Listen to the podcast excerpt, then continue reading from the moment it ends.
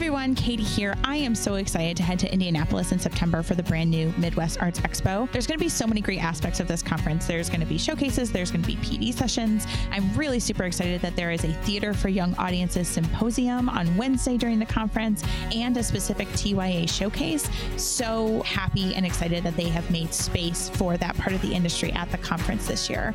I am also going to be appearing on the Programming for Diverse Audiences PD panel on Thursday, September 21st in the morning. So I hope you will not skedaddle early, but you will stick around for the last day of the conference and come see me um, on that panel. Uh, I'm also really excited that we're going to have a booth, booth 251. Uh, so come do some recording, hang out, grab some swag, and have a great time. So really looking forward to seeing you all in uh, Indianapolis. Come join us at the Midwest Arts Expo and see you soon.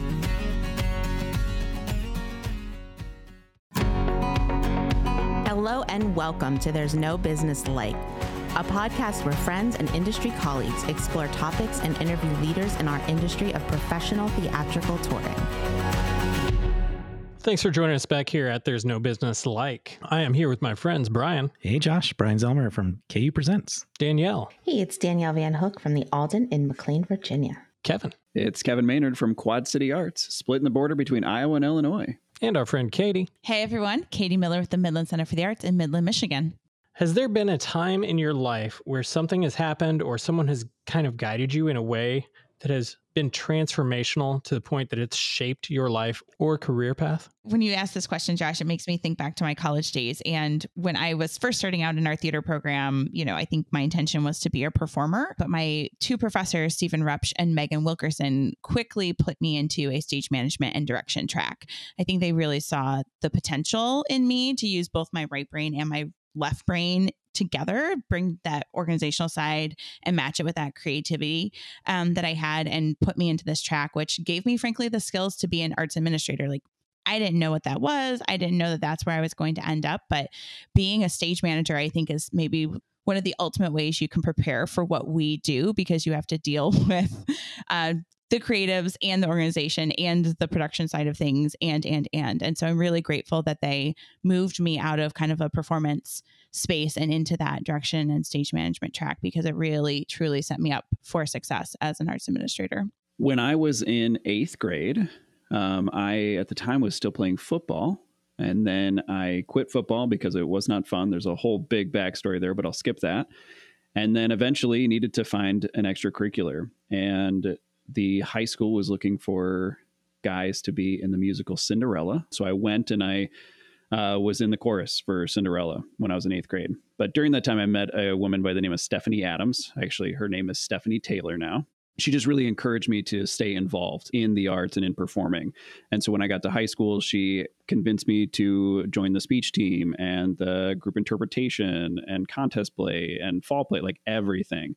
Honestly, without her, I wouldn't have realized like just like the impact of the arts. Like I would not have gone down this path and definitely wouldn't be here today.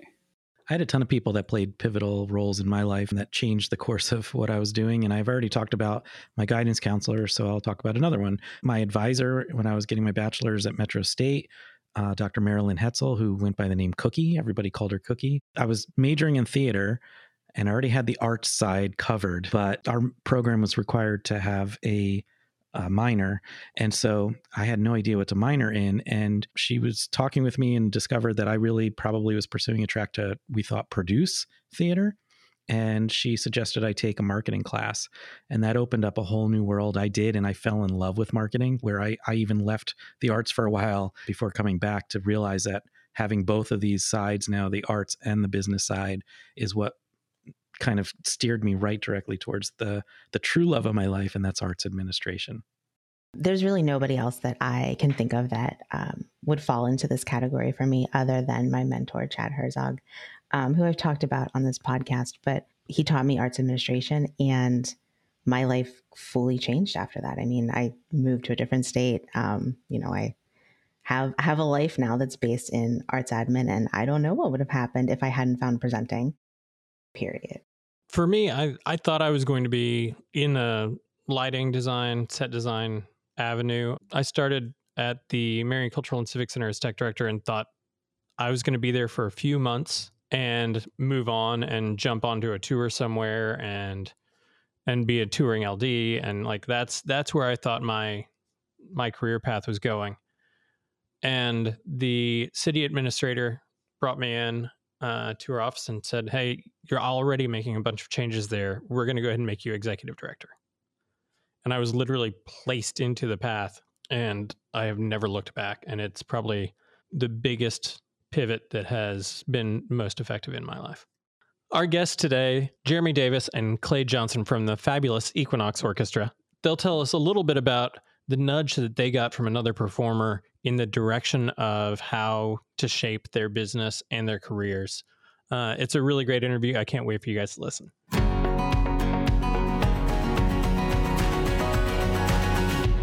Hey, my name is Jeremy Davis, uh, leader of the fabulous Equinox Orchestra. I play the saxophone and uh, tell some of the better jokes. The the the best jokes are from me. My name is Clay Johnson. I'm the lead singer of the Equinox Orchestra, a lifelong friend of Jeremy Davis, and uh, we've been doing this for twenty something years. We've been doing 20 years with the fabulous Equinox, With the Equinox Orchestra. Orchestra, we- We've been doing it for double that in life.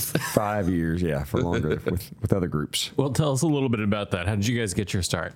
You know, I we, we well we met in the seventh grade um, in the uh, band program, and uh, the story goes like this: basically, the, our our um, we ended up having every class together in the seventh grade, and our mothers figured this out at open house, and they made us be friends. It was a bit of an arranged friendship, if you will. Yeah. We, we we rebuked this. It was not our choice. Our mothers uh, chose us to be friends, and so it kind it stuck and it and it lasted. We went to um, high school together and college at Louisiana Tech University, and formed a lot of bands and performed together and lived together. We're roommates and all that kind of stuff, and just uh, have have remained uh, pretty close ever since. In spite of our best. Efforts to try and, and separate from one another it, it's it's been successful so we've we've remained close Yeah, we tell the story all the time, but it, it is unique. It's very unique. I mean, you know, I mean, who, who gets to do all the phases of your life together with your best friend and end up doing a successful business and traveling all over the world together? So it's we're we're, we're truly blessed to do what we do. yeah very very grateful When did you decide, hey, we're we're going to do music for our lives? West Monroe, Louisiana is is where we where we grew up, and um, I know for for me, for my family, it never was like doing music professionally never was an option. Like it wasn't even something you even talked about. Or like, yeah, you can do this or you can't do this. It just was like understood that there's no possible way that this could be a, an actual career. Oh, for sure. I mean, I, I went to went to college very specifically not to do it. I, I'm actually a third generation failed engineer. Just for the record, um, that's a that's a that's Like a, all three generations failed as engineers. or- it's my father and his father before him and his father before him.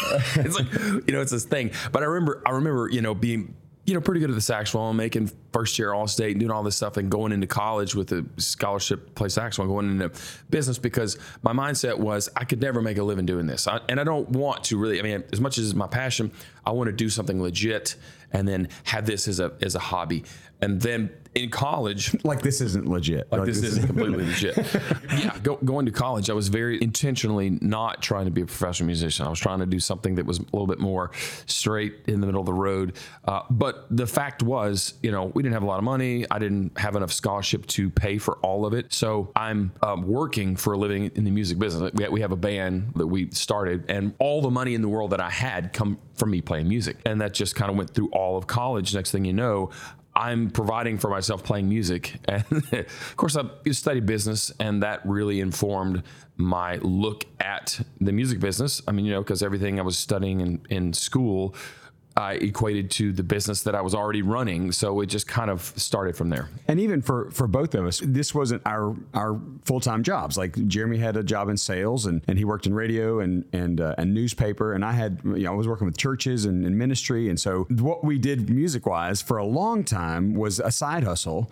And um, and then Jeremy took the, the leap. What was it? Twelve years ago. It was like 12 years ago to the day, which is crazy. I mean, it's like literally, I, I'd look, I'd look at my calendar, but it's in the next two or three days that I, I uh, leaped out of my sales job. Leapt. leapt, I leapted, I leaped it out, um, just to be accurate with it. Um, I mean, it's crazy though. You think about it. I'm have a great sales job with insurance, a wife who's a full time mother, and three kids, and insurance, right? And I was like, honey. I think I should quit my job. wow. But we did the whole Dave Ramsey thing, you know, paid off all our debt and, and um, you know, started to really kind of figure out, okay, I'm making this much money in my side hustle and I'm making this much money in my day job and this is my passion and I'm doing it about with about 20% of my effort. And I convinced my wife and she said, let's do it. And we haven't looked back, man. It's been 12 years. So I imagine it didn't happen overnight once you dropped your job. Yeah, I was very specific and and I like to think I was very smart about it. I didn't just recklessly bail out and hope for the best.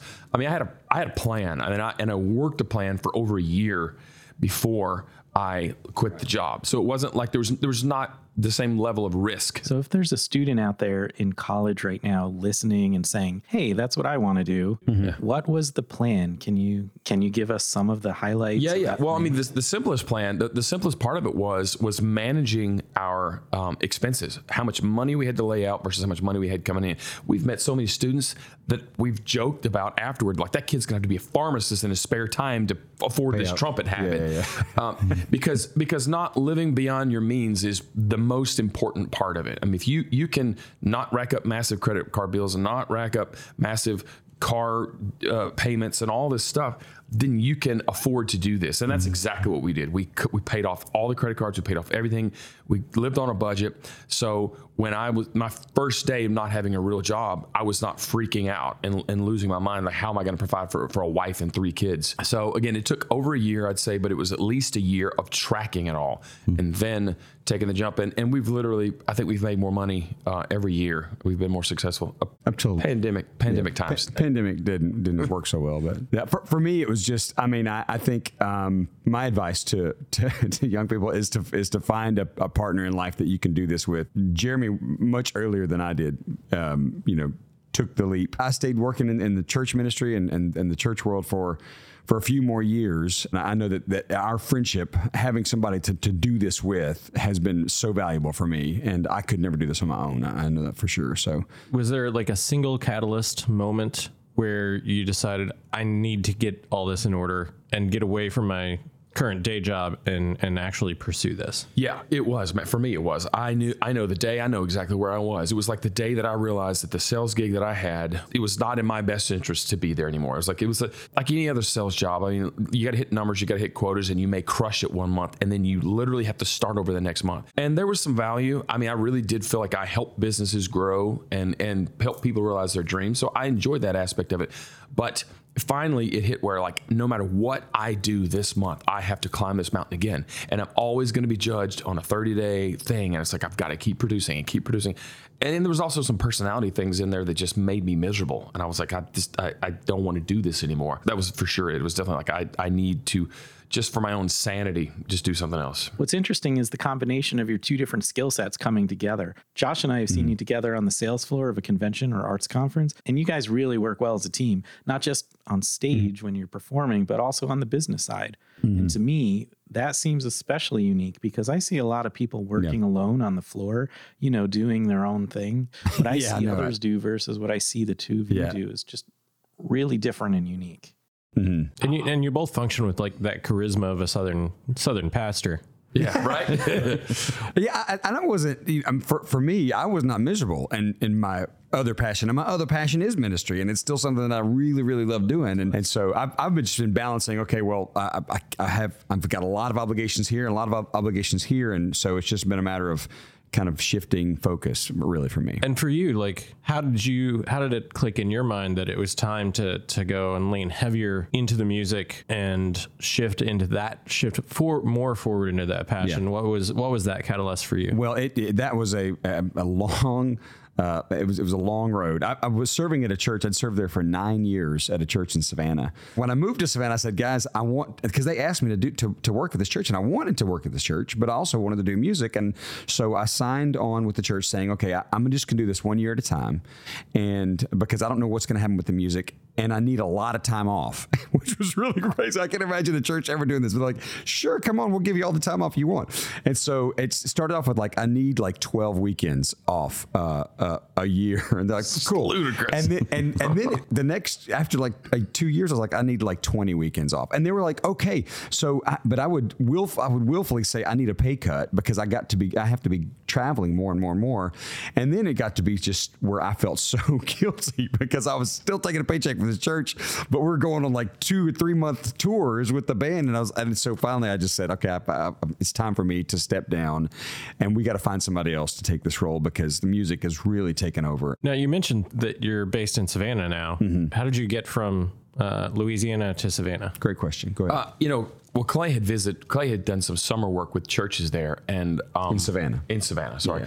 And um, and one day he invited Meredith, my wife, and I out to to just you know he was doing the summer thing, and we're like was, they had a, a beach house rented, so we came out and just fell in love with Savannah. Like this town is hip, and we did it twice. And on the second visit, we were just kind of overwhelmed with how beautiful and historic and.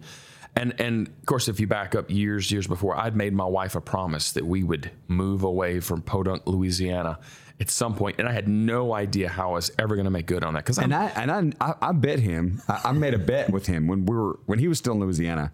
I said, "Man, your whole family."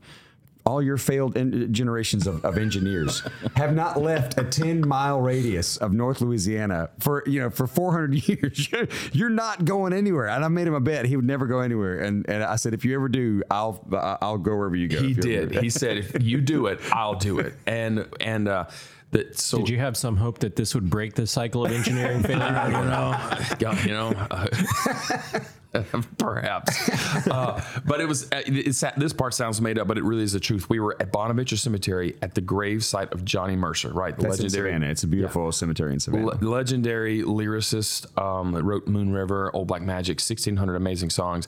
And my wife and I stood there and decided that we could do it. Like we're gonna, we're like literally gonna do this. And I was still working in radio at the time, um, and we we left there, packed up our stuff, and and we stopped off at all of us. We were in all in the car. We all stopped off at two different radio stations on the way out of town. And I said, "I'm a radio salesperson. I'm coming to this town. I'm going to crush it in radio, and I just want you to see my face because there's going to be a, uh, a resume come over." And I ended up getting all the three of the jobs that I applied for, and had to pick which one and and I did it for again a few years to basically completely restart the Fabulous Equinox Orchestra in a new town with new people. And the very first job, the very first gig in Savannah was at the Lucas Theater, sold out, probably five times bigger than anything we'd ever done in, in Louisiana before. Wow. It was a, it was a big change. Have you always been the Fabulous Equinox Orchestra, and where did that come from? Because that that as a brand, both of you are so associated with that. Where did that name come from, and has that always been the band? Uh, no, it wasn't. It, it started out. It's funny. It started out on a, it just has a weird little thing. We had a um, Yeah, our, well, our official the official title of um, for the IRS. oh yeah, it's is- great. It's is a little more- Jeremy Davis and, the, fabulous Equinox Jazz, Or- Band. oh god, it's, awful. Because I get the I get the when I get my 1099, it's always so from the. it, it, it started out. We had another Very band called- wordy. very wordy, long for a marquee. Lots of lots of vowels in there. Um, We ran out of letters. ran out of letters. We got to change the name.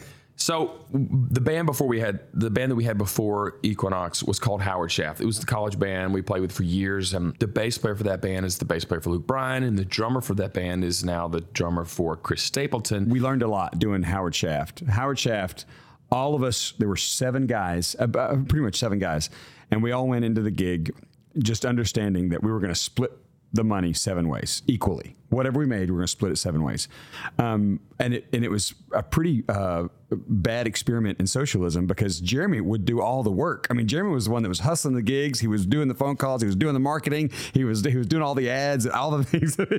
and then we were all getting pissed off at Jeremy for for whatever didn't get done. And then we're all splitting the money seven ways. Oh, yeah. and after a while, it got to be pretty obvious that you know this is not this is not the way it's supposed to be. Like he's doing all the work. And was was Howard Shaft a jazz set too? It was no, like no. a funk band, like It was- Parliament, Yeah. James Brown. It was Tower Power. I mean, it was it was Earth, Wind, and Fire kind of stuff. And we were we did the the bar scene and the college circuit. I mean, it was successful. We did like 250 was dates a year. it was We fun. It was, but it was wild. There was obviously horns involved. Oh still. yeah, it was a whole Yeah, bunch yeah. of horns, and and and, the, and I, rem- I remember the day that there was a legendary singer named G.G. Shinn, and G.G.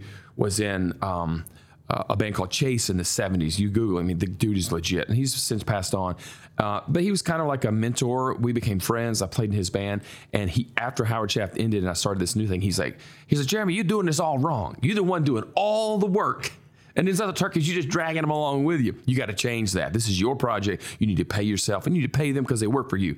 So that informed how I changed the name or whatever. But So that was your first like influence was somebody that you respected looked at you and said, "All right, it's time to actually learn this as a business." Oh yeah. It's time to learn this Well, as a business sure. and treat it like a business and not like your buddies hanging out well, splitting it was some money. it, it was Exactly, very much a business before, but I, like Clay said, I was I was doing all the work and everyone else was just getting paid equally. And then of course I think at one point I started getting like 20% more. But it was but it was like I was managing these guys. Literally, I had to show up at the first gig. We went out for three nights. And I had to show up with a money bag with enough cash to float these dudes through the two ga- next gas They stations would all to show. buy food. I I wasn't like this, but the other guys were. They, they would all show up broke with no money to do a week tour, and and they would have zero dollars to their name. And so Jeremy figured out he had to have money to pay the guys beforehand so they could eat a burger on the way. and I had to plan the stops in the bus. 'cause I was like, if I stop at this place, it's going to be sixty-five dollars for these idiots to get some food. and so again, man, we learned. I mean, we like to say we learned all these lessons the hard way, The wrong way. You know what I mean? And then yeah, after, and after doing that for years, and and then traveling all over the country doing it. Starting Equinox was just fresh. It was like all the lessons that I'd learned. Just it was just it, you know as a business person, it was really like you were saying, Josh. It just became like much more of a legit business, and and it's it's just gosh, it's grown. I mean, going from you know nothing to hitting like you know 1.2 million in revenue in one short little season. It was like so we, we've we've come a long, long way. Mm-hmm. I love that the catalyst for you changing how you were doing it came from someone in the business saying, "Hey, Oh yeah. you need to you need to reevaluate," and that and that's what's one, the most wonderful thing about this industry and this business is that so many of us are so free to share, which is why you guys are here today. Yeah, yeah. Um, and so now that you have progressed and you move forward and you're touring a lot, um, what were the logistical issues as you started to do more and more that you had to overcome? well, we have a we have a bunch of logistical issues right now that we've never been dealing with before because it's a long story, but we have a, now have a tour bus, and with a tour bus comes a, I mean it's it's a massive upgrade in lifestyle the way and, and and I mean just the way that you feel when you do the gig I mean because you're not driving all night uh, what is it? Driving all night hands wet on the wheel. You know it's like that's I'm not doing that anymore. Like now I'm, we're literally sleeping in our own bed on the road in a bus with our whole band. Um, but that's expensive. You know you, you I see people um, complaining about $400 or $200 putting gas in their car. I mean this thing is like over a thousand dollars to just fill up. Uh, of course, you can drive three quarters of the way across the country on that, but you've got bus drivers, so there are a thousand um, uh, logistical things on every gig. And and of course, with all these extra responsibilities, we, we need we need a team. I mean, it, it's we've learned, and Jeremy, I, I, I give him credit for this. He had to, and it was hard for him to do this because he had to release some responsibilities. Like he's, I mean, Jeremy's awesome at, at managing things and running things, um, but you know, he had to learn how to like trust other people to take some take some responsibilities off his shoulders because he wanted to you know he was the one that wanted to plan the thing and and still have all the same all the same duties uh, Well, after and- 30 years of doing that, Oh, yeah, yeah. it's Yeah. hard to let that go. There were, there were phases, it seems, and 'cause Exactly. now you have Brooke on your team, Right. Well, we got a, a, a huge got- team. yeah, we got Brooke, yeah, yeah. we got Tommy. We had we had uh, we have another two assistant. assistants. Yeah, Yeah, so- and so I mean, we have all these folks that it takes to to, to put this thing together. And to that point, there's a book called Rocket Fuel that really um, recently has seriously influenced the way we do things. And it really talks about um, visionaries and integrators. Like most of the visionary, world's visionary, uh, the world's greatest visionaries, they have integrators on the team. And they and the book talks about like maybe like one percent can do it all, but the rest of us can't. Um, and what I've learned that is I am I am at my happiest when I'm just in my lane. I'm just doing what I'm good at, and I pass this off to to this assistant, pass this off to Tommy, our, our musical director slash you know social media manager, or I hand this to Brooke. And then Clay's got a set of things that he does really, really well. Um, and and and I've come so far from being like this kind of control freak that had to do everything to now I'm literally miserable if I'm out of my lane. I'm doing something that I don't want to do. it's like this isn't bringing me joy. I hate this. Um, so, um, but that's been a really big part of the growth of our business. Finding a team, like Clay said, that, that has we all have our lane and we all have accountability, including me. That's the biggest part about Rocket Fuel. It's like I'm not above any of this. I have to be accountable to what I say I'm going to do, and if I'm not, then we need to change it. And Clay's got to be accountable. And then Brooke. eh, So there's we you, built in. you, you talk about you brought Brooke into the equation. Brooke's been great. Brooke is the one that like we, we realize she's the one that holds us accountable. Like she will send us emails and shoot us texts. Have you done this yet? Have you taken care of this yet?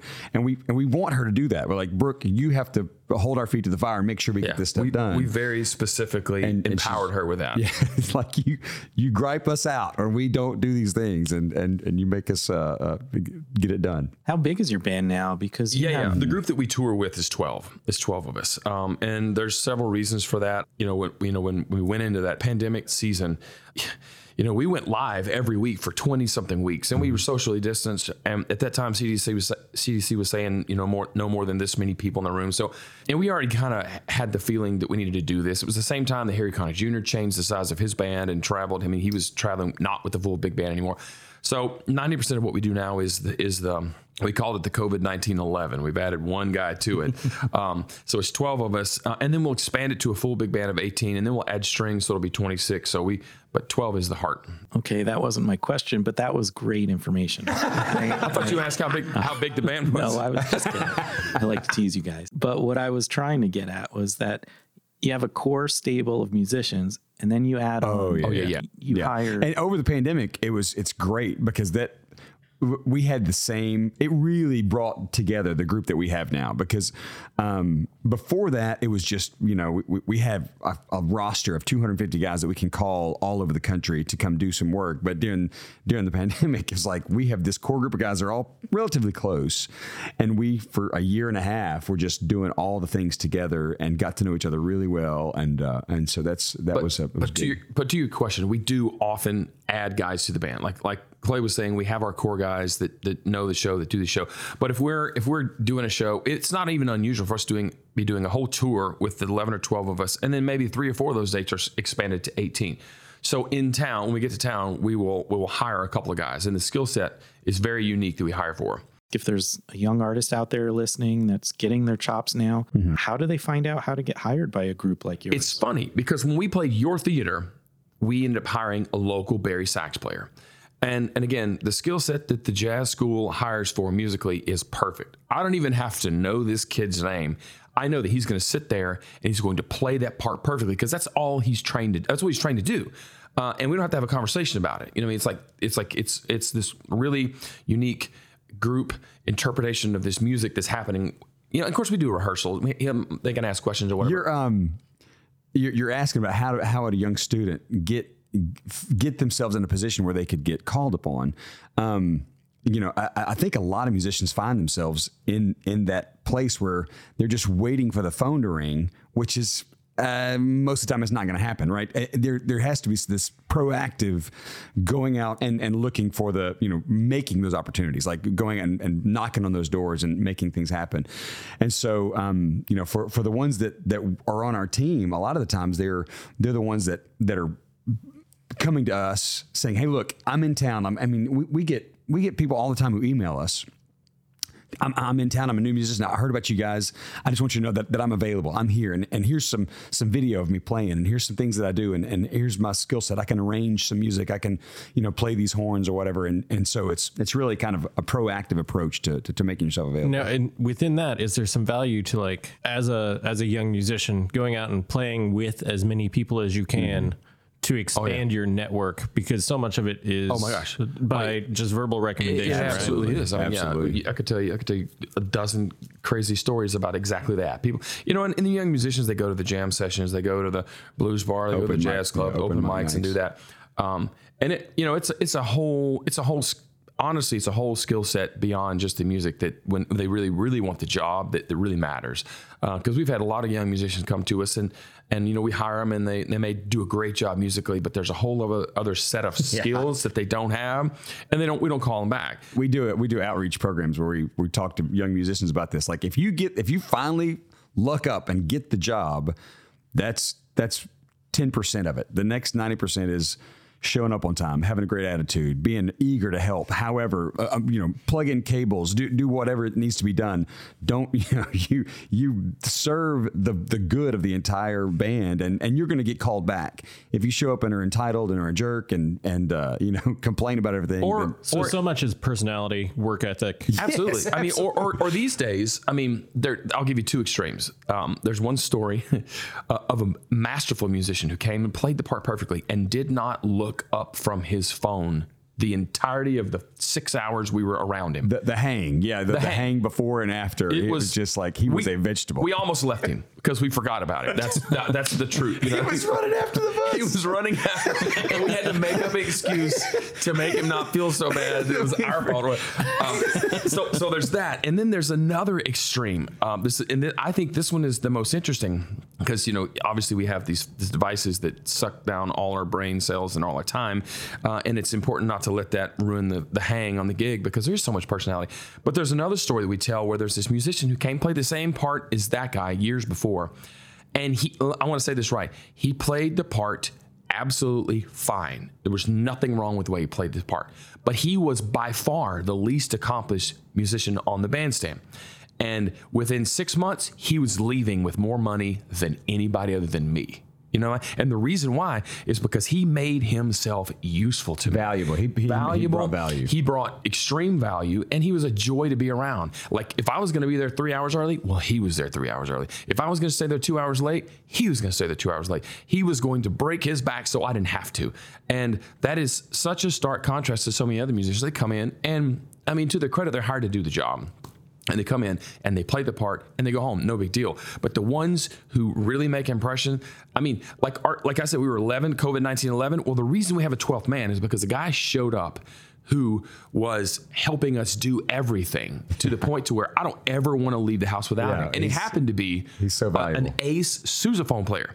So on top of being the most valuable dude in the room, literally, we bring him out at the end of the show, and he's and he's playing the sousaphone, and it makes this huge celebratory exclamation point on the on the night. People remember. We took him to Israel. Israel, you know, I didn't need him in Israel, but I spent several thousand dollars because I wanted him there. Mm-hmm. And now, it, now even we're doing quintet gigs. We don't have the big band. He's there. So at the end of the year, that cat may end up making more money than some of our other really important people because he's figured out a way, like Clay said, to bring real value. Mm-hmm. Yeah. We've got to use my invention. All right, go for it, Bryan. All right. The banana peel. The banana peel. Oh, wait, no, go ahead. Are we about to go back in time? Yes, because I have a time machine. Oh, can we do the Wayne's World? From now on, yes. I want to go back to when you were both just starting college. What would you tell yourselves in terms of the advice or encouragement you needed to hear at that time? This is a Howard Shafter era. Back in the day. All right, this is a little bit heavy. Okay, this is a little bit heavy. Oh God. Here it is. I mean, it's simple though, because I am telling you, I'm sitting here right now as a result of all of it. I couldn't have you can't you couldn't have expedited me from this young saxophone player to where I'm not, not at all. I had to do all the saxophone stuff. I had to do all the business stuff. I had to do all the sales stuff. I had to fail and be miserable. I had to do every single bit of that, experience every bit of that pain that my belief that I believe that God used in my own personal life to create and to make me into the guy I am. Because I was also a scared little kid who was petrified of standing on stage. Now I'm literally the opposite of that. So Yeah, I mean, I think that my my advice to my college self, which who was very scared of making big decisions, would be just you know, just don't don't be afraid. Just just be bold and and and, and make those choices. I think I feel like there's some some big things I missed out on because I was just too I was scared of failure, scared of um, you know, scared of of, of, of you know screwing up royally. So um, yeah, just just be bold. And, and I heard someone else say that um, that your 20s are like a workshop. That's it. You know what I mean? And if you screw 30s, up 20s, 20s and 30s, 30s, but you, you're gonna you're gonna do early 10, 40s. 12 things that you suck at, and that's okay because that's gonna inform you know you, you in later life and what you're good at and what you what you know you don't want to do. Yeah. We talked about mentors earlier. You guys have both become people's mentors. Today, what is the difference between what you each needed to be mentored on versus what you are asked about by new colleagues now. I, I could say this. I, I- we do love the mentoring, and it happens all the time. Like I'll have people call me out of the blue. You don't know who I am. I have a big band in Dallas, and I know that you have a ministry that you also do. How do you manage the two of those? I'll spend all day talking about that, and it was it was it was the greatest conversation ever. You know, we talked about Clay being ministry, and the thing is, we've we've been able to merge our passions here, where we have our own nonprofit, where we have our own uh, ministry. So we, we love to talk about all this stuff, and that's a great point because what we need to be um, mentored on is different than it was a long time ago. Matter of fact, the whole rocket fuel book that I just told you about just came into our life like a year ago, and it was because I don't know if you guys are aware of the global phenomenon of the Savannah Bananas, this baseball team. Yep. They're on ESPN, they're on HBO, all of this stuff. Well, there's the main guy, and then there's another guy, and the other guy's Jared, and the other guy, he and I, he spoke somewhere, and I just went to him and I said, I want to take you to coffee. And we sat down, and he's like, rocket fuel.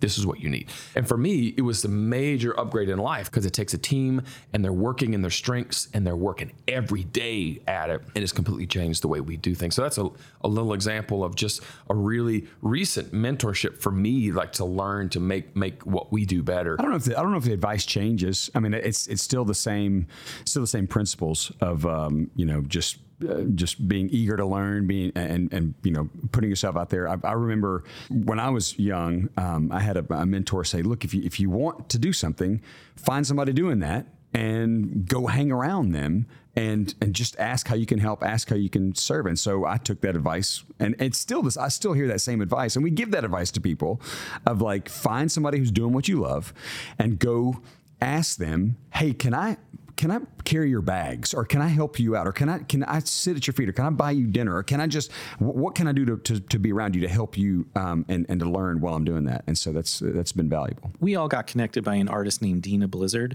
She brought us together and, and is how we got to know one another. Right. She told me that you mentored her when she first started doing conferences, helping her with things like where to get things printed and so on. it's it, it's weird because we I, I think that with with Dina you know I think we look at her as kind of mentor to us but but with her it was just that was about a relationship just being being friends and seeing somebody who was you know standing in a booth by herself like okay well let's go meet somebody new and, and, and talk to her and see what's up so And we've been doing this a while, and we do it all the time. Now it's like, okay, well, I mean, like I saw her yesterday. I, mean, I don't even know who she is. I mean, I think I think she's actually older than me. that's that's old That's terrible. God bless this. God bless this poor woman.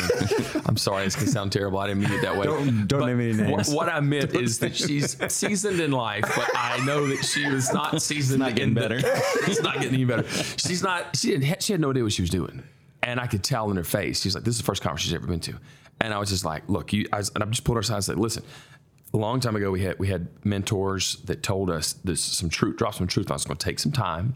It's not a rush. Um, it might take you five years to do that because these presenters want to see you for a while before. Cause they might they might be booking a year or two years out, and they're not unless you're just overwhelmingly awesome. It it might take a minute to to, to build that relationship. And uh, and I kind of shared with her one huge tactic that Clay and I realized after years of doing this that we're not really in sales. This is not about sales. I'm not trying to close the deal with you guys, right? We were friends a long time before we played either your theater. And the idea is we're just gonna be friends, legitimately friends with these people. And they know what we do is good. And there'll be a time when it'll work. And we're gonna need that work in two years. We're gonna need it in five years. And we're gonna need it in 10 years. So whenever it happens, it's going to happen. I can't force it. I can't like force the close. You know what I mean? So I just shared all this with the the gal, and she, you know, she was she. I, I think she was encouraged. So she was like, "Thank you, thank you for talking We to me." met um, on the street, walking down the street in Minneapolis like 10 years ago. long time ago yeah And we were literally walking by a restaurant and we all stopped to look at the same menu. And you guys were just like, You want to have lunch? Let's eat. Let's eat. And so we ate together. Yeah, yeah. And we've been friends ever since. yeah. And it was years, it was a few years Yeah. before we actually worked together. right Me right. too. I knew them for years before they played yeah, my for sure. And so it's all about, you know, being open to those relationships and open to meeting new people mm-hmm. within the industry and then curating Oh, for sure. that relationship and friendship. One interesting thing that I've not- noticed, and then Clay and I just talked about this this morning, how most of the business that really matters for us, like the connections that lead to business, never happen on the floor ever. They happen watching someone else showcase, or they happen hanging out and having dinner, or they happen last night. They happen on one of our buddies' tour bus who drove his tour bus, and we're hanging out with a bunch of other presenters, and we connected with this gal, and she loves what we do now, and all the other people in the room completely validated what we did, and we didn't have to do anything. Mm-hmm. So all of the magic happened completely not in any functioning part of the conference. It was just the the hang. Yeah. You know what I mean? And that really that that was kind of a the hang is important. The hang is always important. I see that, and there's some people that don't understand that who have been here a Mm. long time. oh, for sure, man. Yeah. You're, you're exactly right. But, They I mean, don't. I mean, everybody has their everybody has their way they make it work. For us, for us, the hang is important, and for us, the hang is where uh, it's where you know relationships are made and formed, and and uh, and we're and we're where our futures are established Yeah. uh, because of, of the friendships we make. But So- it, it is because of our philosophy over it. We're not trying to, you know, pressure anybody in sales. We're legitimately making friendships. We care about the people that we meet. We care about the artists, the presenters, and we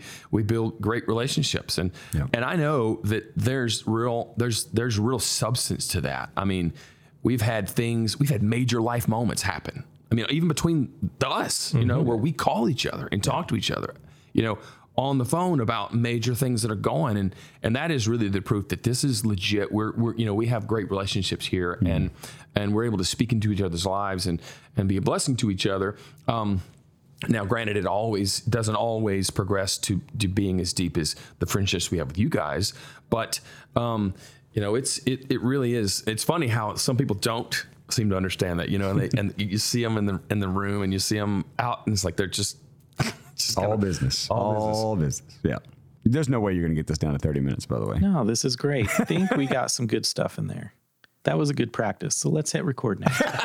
now let's record it.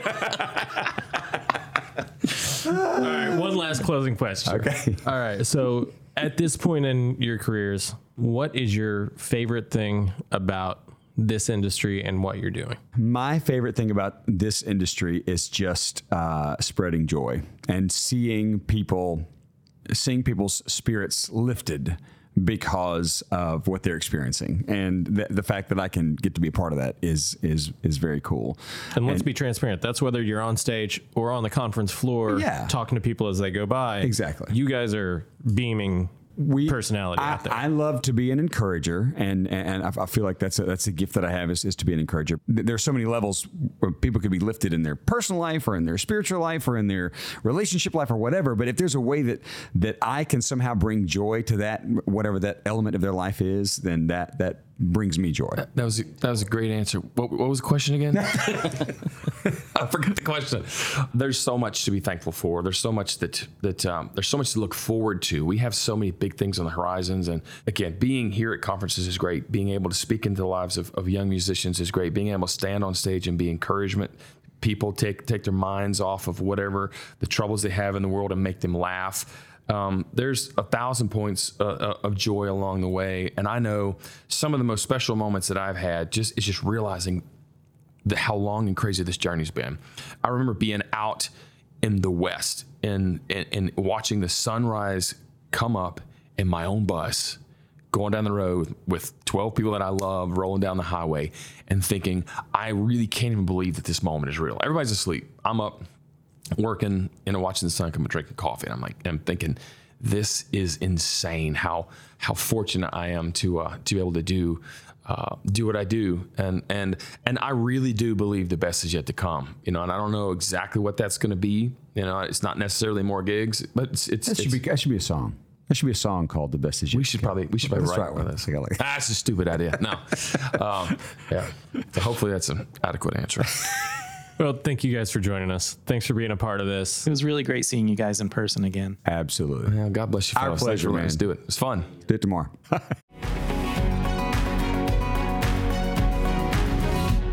Josh Bryan, thank you for that. You know, honestly, like thank you to the Equinox boys. They are always a ball of energy, just like really great to to talk to, and honestly, really great to listen to in this interview.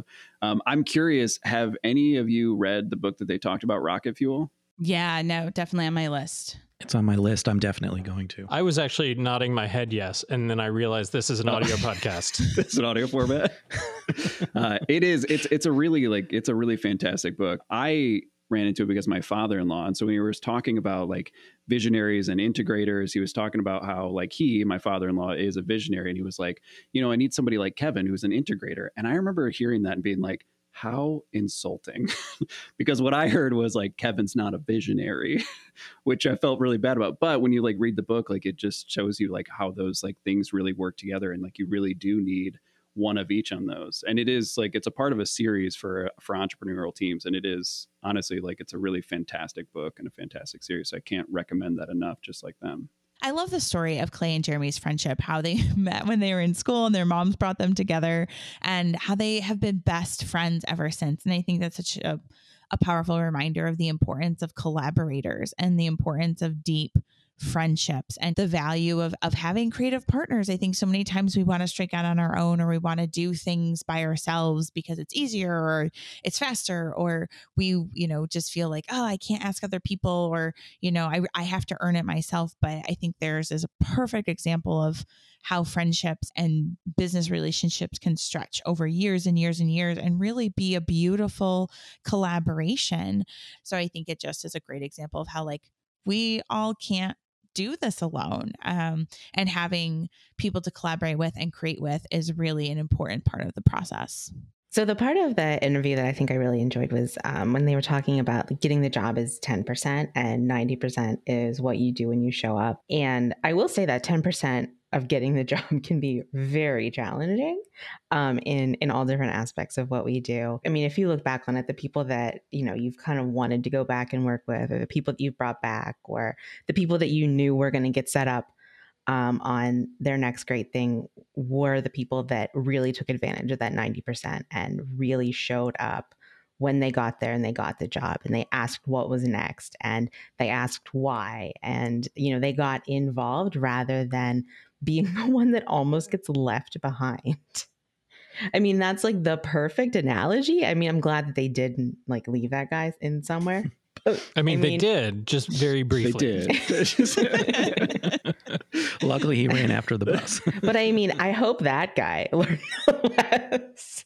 My favorite part about that whole story is the sousaphone player who is now so integral from a logistics standpoint that he's on every call whether he's playing or not. You know, I thought it was interesting that they brought back something that I think we hear a lot of times in these uh, interviews is that statement of you know that I, I I learned this the hard way, and I just keep wondering like why do we keep doing this to ourselves, especially like in this industry? Because consistently we know that all we have to do is pick up the phone. That ninety percent of people in this industry will happily tell you or share with you about anything that you want to know, and they even reiterated that fact of like, hey, just get to know somebody, do something. But I also find it interesting that you know, sort of early on, um, they didn't until somebody kind of like reached out to them and then started, you know, they they learned that lesson. That's a common thing, and I was in that same boat. And I did when I was new reach out to.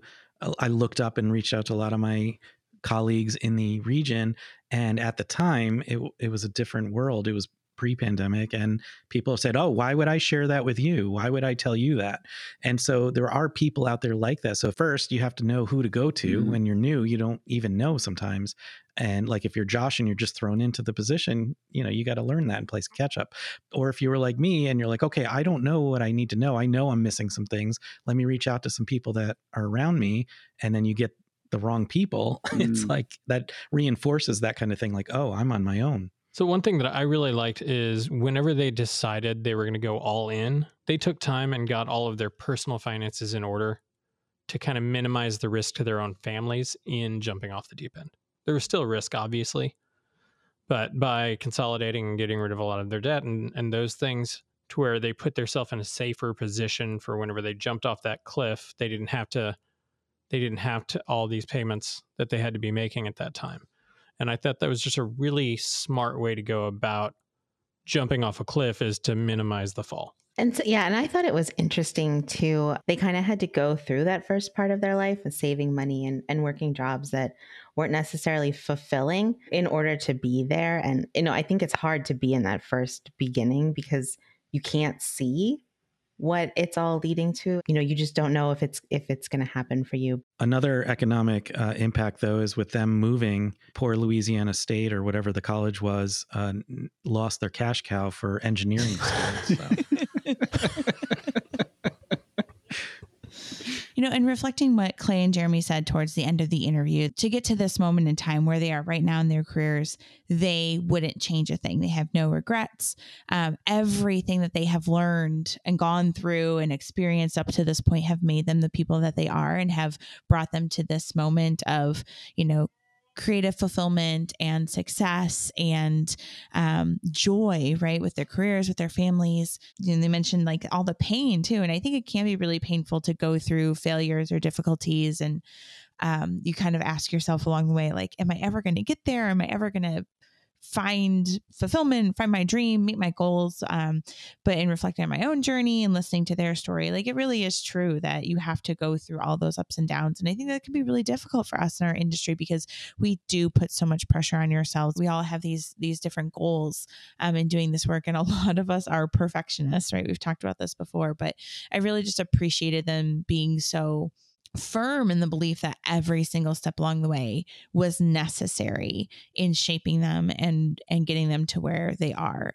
You know we're all midfielders now but and i think we all still feel a little bit of that of that fear of being bold and failing and not having another chance but um, it just really it bolstered me and reminded me of like all the wonderful things along with maybe all those painful moments that have come along the way um, and they have all gotten me to where i am today which is honestly sitting in this podcast studio with my best friends creating something that hopefully is helping others and is adding uh, to the industry and adding to the world. So i'm grateful for that. I'm grateful for the reminder that like every step in the journey is important well, you guys, thanks for diving down this rabbit hole with me with uh, Fabulous Equinox Orchestra. And thanks, Bryan, for joining me on that interview, even though I didn't mention it earlier and left you out like you're a forgotten stepchild. But we've got plenty more interviews coming up, so listen back and catch us again here on There's No Business Like. All right, everyone. Thanks for listening to There's No Business Like. Our producers and hosts are Bryan Zelmer, Josh Benson, Kevin Maynard, Katie Miller, and me, Danielle Van. Views expressed in this podcast are ours alone and are not reflective of the organizations we are a part of. Keep up with us at nobusinesslike.com. There you'll find links to all of our episodes and socials. If you like this podcast, give us a like, a follow, a review, or our favorite, a five star rating. Oh, wait, what was that site? Don't worry. It is nobusinesslike.com. Do I sound out bus I-ness every time I type it? Yep, sure do. Stay in touch, my friends. Um, but the butt was the period. Because even though I've had a month to think about this, I have nothing else to say. Okay, can I take mine again? As long as you end it with a but. Butt means period. The butt's the period. But How do we know where you're done? Because I stopped talking. I put the butt in, so I'll remember that. I'm good. Let's do Bryan, it. stay away from Katie's butt. Good point. She's the only one that can do her butt. Hey. Strike. Somebody else talk. But But is not a period or an end of a sentence. That's a good point, Josh. But Danielle didn't say but, oh, so, so I don't know if you cut her off. yeah, I'm still paused thinking of my next statement. but